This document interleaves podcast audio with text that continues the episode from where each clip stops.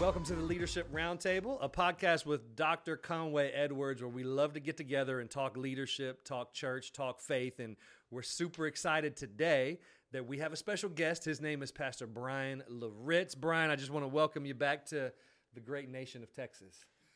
Yeah, where you have inferior barbecue. Oh, uh, no. Whataburger is a clear at Don't. best second to In and Out. Oh, Uh, and the Tex Mex is just average to me. But other than that, it's great to be here. that was like you really personally went after me. Um, not just Texas, but me personally. I'm going to try. I'm just going to move on past the barbecue statement. I lived Um, in Memphis for 12 years, so I know oh, great barbecue. Gosh, you know, great ribs, maybe barbecue. Yes. I'll say that. But Texas, you can't beat a brisket in Texas. I'm just saying. Uh, Okay. okay. That's not why we're here today. we're here to talk uh, leadership and even communicating and preaching. So if you're a leader you're, that communicates, that preaches, that has to, that gets to do that regularly, that that is your goal or something you're trying to grow on, you are in for a treat because that's what we're going to talk about today with Pastor Bryan. So just wanted to hear kind of what your thoughts are, how you want to encourage the guys and girls that are listening on communicating. Yeah, I, I would say, listen, um, effective leadership is communicating. Okay. right? So you have to, you may not call yourself a preacher, but you have to articulate vision. Good. You know, you, you have to take what's kind of in your heart, uh, what God has burdened you with, and you have to not only get it out, it's both informing but really inspiring. Okay.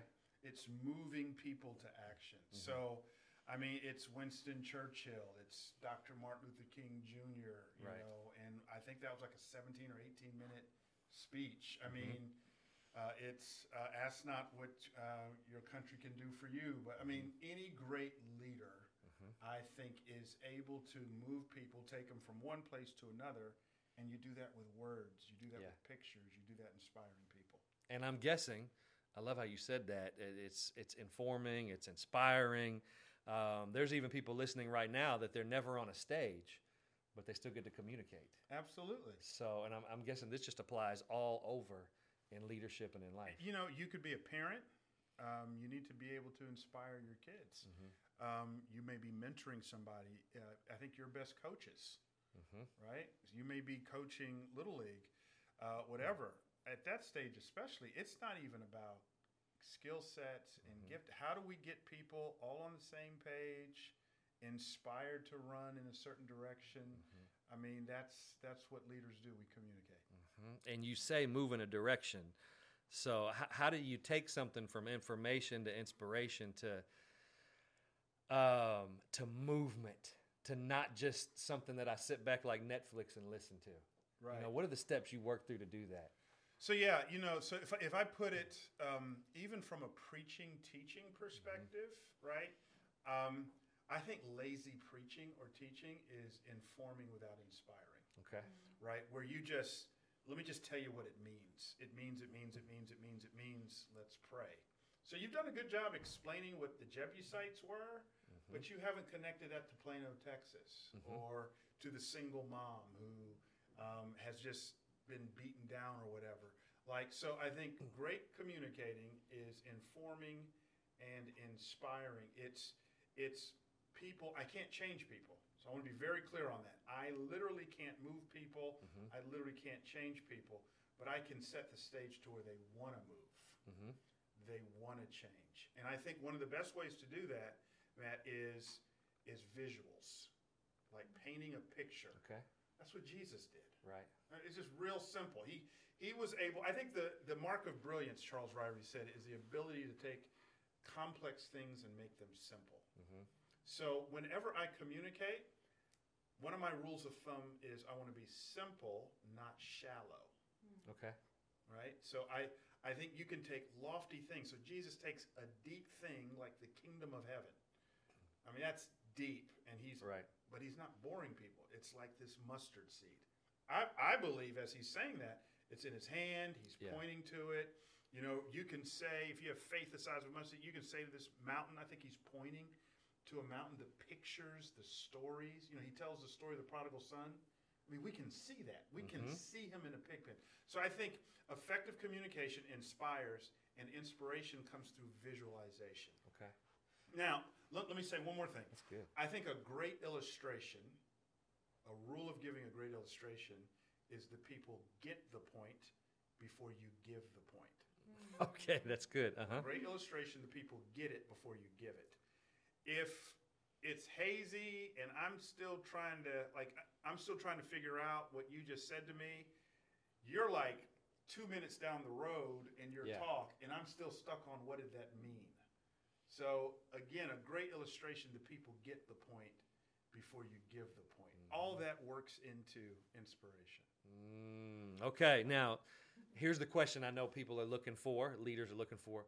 Where do you get the pictures? Where do you get the visuals? How do you come up with them? What are you doing to, to see things in life to, to know this is something I'm going to use? Well, of course, I mean the master at is Dr. Tony Evans. well, yes, He's of course. I interned with him. okay. And my job for him was to write 25 illustrations for him, Okay. right? And he would say, This is for you, although he would use them in his message, That's how it works. right? And wouldn't give me credit, but I'm a lowly intern at that point. So, anyways, although he did come out with a book of illustrations, and I hope he's not making money off. Anyways. And you're all the way so- over it yeah, now. you're right. Yeah. But anyways, um, so but I would have to come up with 25 illustrations for him uh, a week, and he said, and it really was true, Loritts, I need you to think illustratively. Hmm. What he meant by that is everything is an illustration. It's just the ability to flip a switch and see it that way. hmm So, for example, I believe every single story or every movie tells the gospel. Okay. I, I, I that, that's what I believe. I got a good, uh, I got a friend of mine, Derek Luke. Derek uh, was in the movie Antwone Fisher. Okay. Yep. So Derek and I are sitting there talking, wonderful believer. I said, Derek, as an as an actor who's a Christian, hmm is there any such thing as a role you will not play? He says, absolutely not. He says, my mentor, who's Denzel Washington, another believer, Well, mentors Derek Luke, says every story is the gospel. What is the gospel? It's conflict. It's it's good versus evil mhm. with good winning. So Derek's belief is someone has to personify evil. Someone has to play the thief.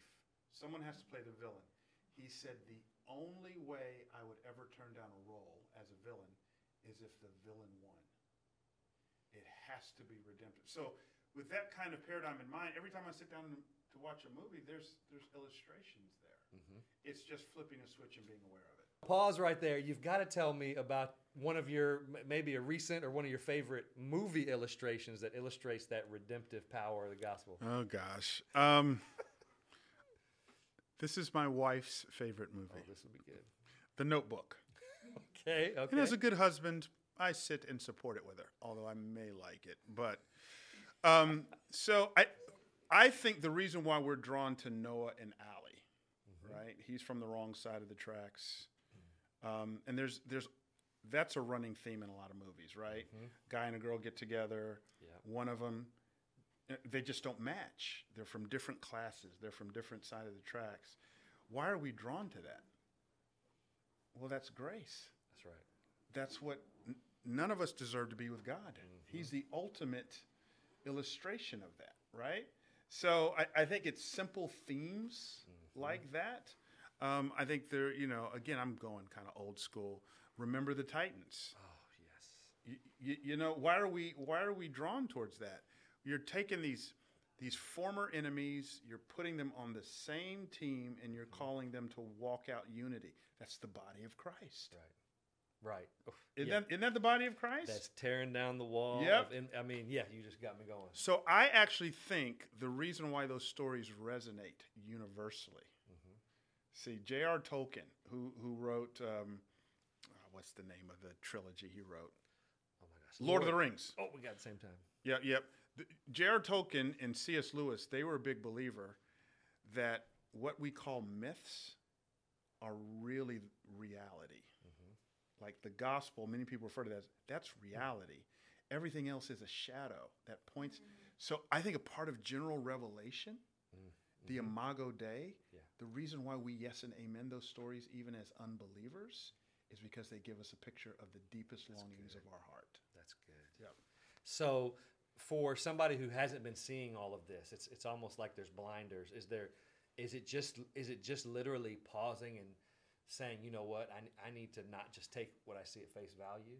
I need to be more intentional with what I see so that I can, because I think we get caught up in today's world of just taking in, taking in, and not doing anything with it. Yeah. So now, now you're talking about um, kind of um, three layers of communication, right? Um, so when, whenever I put some kind of talk or message together, there's always a scaffold I always work through. Explanation, illustration, application. Okay. Explanation, you make the point. Illustration, you show the point. Your applications are, the, are your mirrors, Okay. showing me and the point, right? Now, a great talk puts all three of those in tension. Okay. But here's the problem everybody tuning in, you are naturally weighted towards one of those. Okay. So some of you are explainers. You're going to detail it to, to death. If you're a Bible teacher, an explainer is, I'm just going to do word studies and, you know, mm-hmm. historical context. And the great part of that is you're going to really privilege the Bible. The bad part about that is people may not understand or be unable to relate. Yeah. Tony Evans is naturally, Dr. Evans is naturally an illustrator Right. right? Which you're you're gonna you're gonna be entertained. You're gonna see it. Um, the problem with illustrators, and I would put myself naturally weighted towards that, is sometimes I can preach the illustration, right? I want you to look at illustrations are sort of like Lowry seasoning salt. I mean, it's good, but you don't want to overdo it Right. right? So the scripture is the meat, the illustration just flavors it. I would say Matt Chandler is probably more weighted towards application. Okay. Yep. I can see that. You hear a Matt Chandler sermon, he he has his audience. I, I would say Conway, uh, uh, D- Dr. Uh, Conway, ha- is is weighted similarly. So for some of us, it's just going to be a stretch when it comes to illustrations. Others of us, that's just naturally where we're at. But I think step number one is going everything as an illustration. And how can I get myself to think that way? I think is really helpful. So Okay. Well, walk us through those. What were the three steps again you just said? explanation. So in my explanations, I'm making the point. Um, whatever it may be, I, I just talked uh, at, the, at this church about identity in Christ, Right. right. That's the point Paul is making. Your illustration is I now want to show people the point, right? Um, I actually think when you're communicating a message, communication theorists actually say that today's generation, especially, has ADD mm-hmm. right? All of us have it. Attention to why? Because we live in a culture that wires us to have right. shorter and shorter attention spans, Right. right?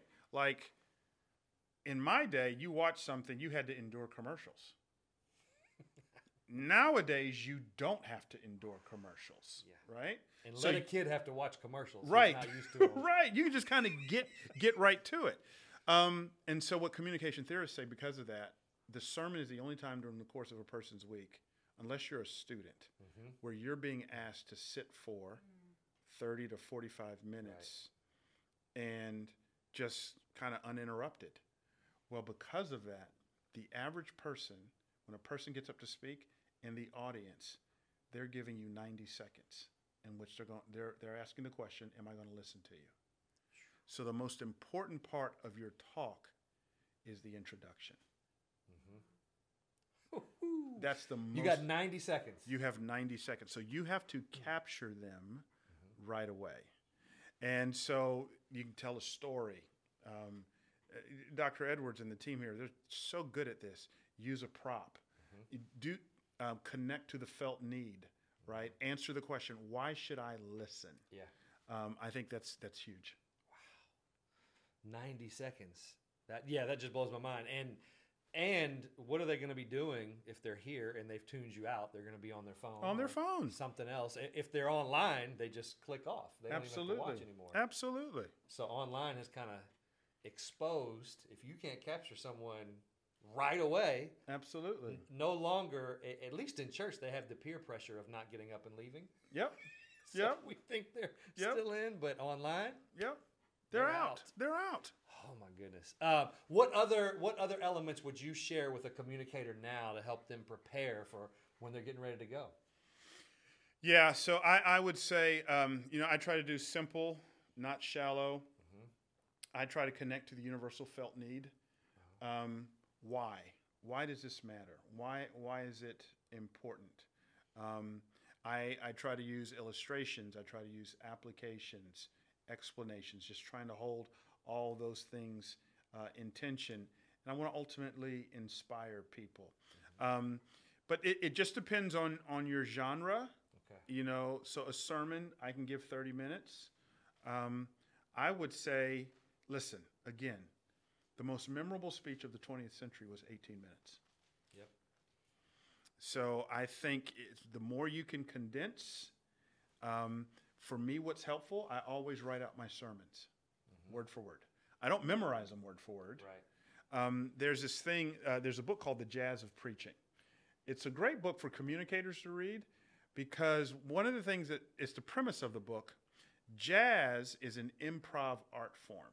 Okay. But people mistake that jazz musicians are just flying by the seat of their pants. Instead, what the author argues is it's the opposite. Jazz music- musicians are so, um, th- they know their material so well that they're free mm-hmm. to improv, to, to improvise, mm-hmm. right? And so when I know my material, I'm free to riff. Mm-hmm. I got you. Now, in a preaching moment, it's the Holy Spirit tapping me on the shoulder. Right. Take this right turn. Because a great communicator, you always know your next thought. So I know how to get back, right? Um, and then I would say with communication, it's one of those things you can't read a book and really become a better communicator. You have to do it. Wow. Okay. You, you just you just have to do it, and I think it'll take you a couple hundred times before you actually start to get good. but the best thing you can do is get feedback, raw, honest feedback, and just work at it and work at it and work at it. Wow. And it doesn't have to be on the stage Sunday morning. Um, anywhere. Anywhere, Just get the reps in. anywhere, absolutely, Wow. absolutely. Um, what what would you say? Um, oh, I want to. So I wanted to ask you this. Um, um, with writing out the sermon, just to get your thoughts down, um, are you are you a proponent of notes? No notes? How when you walk up, or maybe it depends on the content. Um, what is your preparation and what you have when you're up there? Or I, I feel like I've seen you go both. I feel like I've seen you go with some notes, and I've seen you just go for 30 minutes without looking anywhere. The point of communication is connecting. Yeah, right. It's this. It's eye contact. It's Yeah. being in the moment. It's being able to just sit and exercise humor and relate. You- So there's got to be some freedom there, right? Um, the only guy I know who does manuscript preaching well while able to connect is J.D. Greear. He's, word for word. That is a unicorn. Right. Um, at the end of the day, I would say do what works best for you, and what works best for you is what makes you most comfortable and frees you to connect. So, um, I I have an iPad with me that has kind of some brain teasers to it that'll help me if I forget something. Um, but that's just me. Yeah. I know some people they don't take anything with them. I know some people it's a detailed outline, right? But you want to be able to connect. What helps me with connecting, and I see your pastor do this all the time, is literally getting out from behind the podium, Yeah. moving around, right? Um, so you don't want to miss the law of connecting. You have to connect. And whatever frees you to do that, I would say, do it. Now, when you're connecting, what are you looking for in a close? I know it's movement, it's next steps. How are you trying to land when you've shared everything? What What is the the art of a good close? The art of a good close is what do you want them to do with what you've just given them? And so, in a preaching context, uh, a lot of times it's an altar call. It's some sort of response mechanism.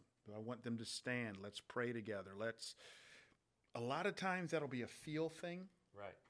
You know, I'll come into it with a general idea, but I can't tell you how many times that's shifted, that's changed. That's from a preaching perspective. Uh, if you're making a presentation, you may want them, you know, here's a website I want you to go to. Here's an email, you know, I, I want you to send an email to, Wh- whatever it may be. But give them some kind of an action point while it's fresh on their minds in order to do it. I don't expect them to remember my messages. I do want to capitalize on the. Hopefully, there's some emotional capital in the room, and I want to be able to capitalize on that without playing games with people. That's good. Um, few, uh, maybe a question or two before we get out of here. When you're looking for uh, inspiration preaching, or who, who are the preachers you listen to? Oh my gosh, Charlie Dates. Okay. Yeah. Get his podcast, uh, Progressive Baptist Church Uh-huh. in, Chicago, in Chicago. Amazing. Albert Tate. yes. Love listening to uh, to Albert. Absolutely phenomenal. Now, when you talk, give me a couple more. But when you talk about these guys, what is it that that you listen to them for? What is it that they're particularly best at in the art? Of Albert is a master at connecting, okay. and he uses humor better than anybody else I know. Charlie is just a technician. He is, man, i- he's just masterful at putting it together. Um, i- it's just, it's just a thing of beauty Yeah. to watch. You almost get lost in it. Uh, I enjoy listening to Matt Chandler. Mhm. I think I think Matt is is brilliant with what he with what he does. Um, Tim Keller, but for different reasons. Okay. Keller is the only guy I know who is captivating and boring. I'm intrigued by that, and I think if eh, look, I, I know Tim. If he were here, I don't. He wouldn't be slighted by that. But his content is so good. But he has this professorial thing about him as well. Um, I just I'm always intrigued by that. Um, so the Greek said a great communicator has three things: logos, ethos, pathos. Right. So logos is content. So you always leave a great speaker saying, "I learned something." Ethos is ethics. You always the Greek said you always leave a great speaker um, saying that they live what they're talking about. And then pathos is passion, but to the Greeks it's not animation. Passion is it's the sense of they're talking from their gut. They're feeling this. And those are universal things. Um, and I can tell you of of people in each of those categories. My father, I can listen to him all day long because he has ethos. Like this dude is living that, Yes. right? And you can feel that. Yep. You know what I'm saying? So, um, kind of those three buckets, I'm drawn to those kinds of communities. Now you've had a lot of people, a lot of great pastors and leaders invest in you. Yeah. What is uh, one or two, or, or maybe the greatest piece of preaching advice? One of them. Oh has- that has given you that stuck, Oh gosh. putting you on the spot. Um, th- there's a guy named Robert Smith Jr. He's a professor of homiletics down at um, Beeson Divinity School. He wrote a great book on preaching called "The Doctrine That Dances." Um, I had just preached at Beeson Divinity where he was. I'm getting on the plane. Lo and behold, he's in the seat across the aisle next to me. Okay. So I ask him, give me some feedback on my sermon. And uh, he's a consummate gentleman. It's hard for him to say anything critical. He said, Loritts, you like jazz? I said, yes, sir. He says, great jazz musicians have dirt under their fingernails. He says, you know what that means? I said, yes. And what he was getting at is jazz as an art form isn't necessarily well polished, mm-hmm. they take risks and he felt like I was too polished. Like it, w- it came across as synthetic. Yeah. He says you need some dirt under your fingernails, and I'm going, boom. That's that's right. That's I mean that's in hip hop we would call that freestyling. Yeah. I think every great message there's a section or two where you freestyle, mm-hmm. but it's led by the spirit, right? Gosh, that's so. So good. yeah. That's so good. Now, before we hop off today, just any next steps for the, the person listening who wants to communicate better. Um, what would you say? Start here. I think great communicators consume a lot of content, and I'm using. I don't. Say, I didn't say readers. Mm-hmm. You consume. When I was coming up, it was your your reader. But now there's there's all kinds of ways to Right. get incredible content, right? And subscribe to Audible or just whatever. That's a irreducible minimum to great communicating. Good. You have to be able to consume a lot of content. I'd say that's a great place to start. Wow, That's good. So you've got you've got some nuggets. You've got some other preachers to listen to. A great place to start. Bryan, thank you for hanging out with us today. Thank you. Love it every time you're on the podcast. Um, thank you for joining in today. If you could even, um, if this has been beneficial, we'd love for you to share this. Uh, maybe wherever you consume the content, let us um, give us a review. Let us know how this is impacting you.